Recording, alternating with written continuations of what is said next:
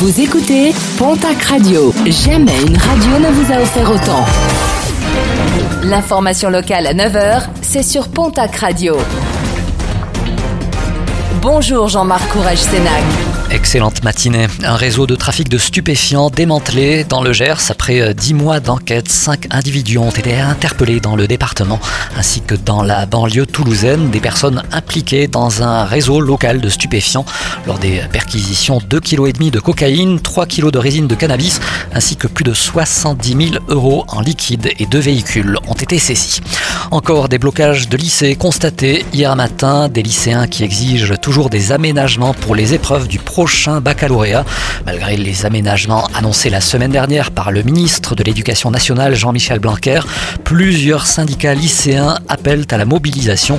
Des lycéens qui s'opposent au maintien de plusieurs épreuves en présentiel et qui s'estiment insuffisamment préparés pour les épreuves de fin d'année, et cela en raison de l'accumulation des confinements et autres cours en distanciel.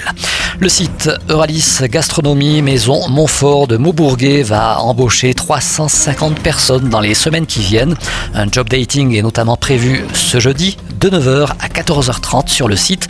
Des contrats en CDI ou en CDD.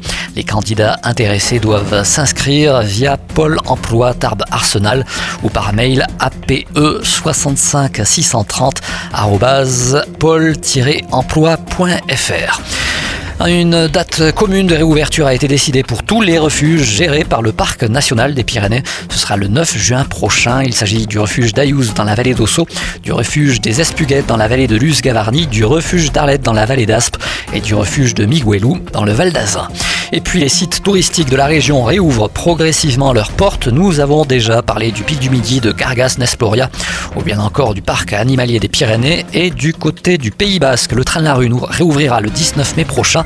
L'occasion de s'offrir un superbe panorama sur toute la côte pour lutter contre le coronavirus. La capacité des trains sera réduite de moitié. Mieux vaut donc réserver via Internet.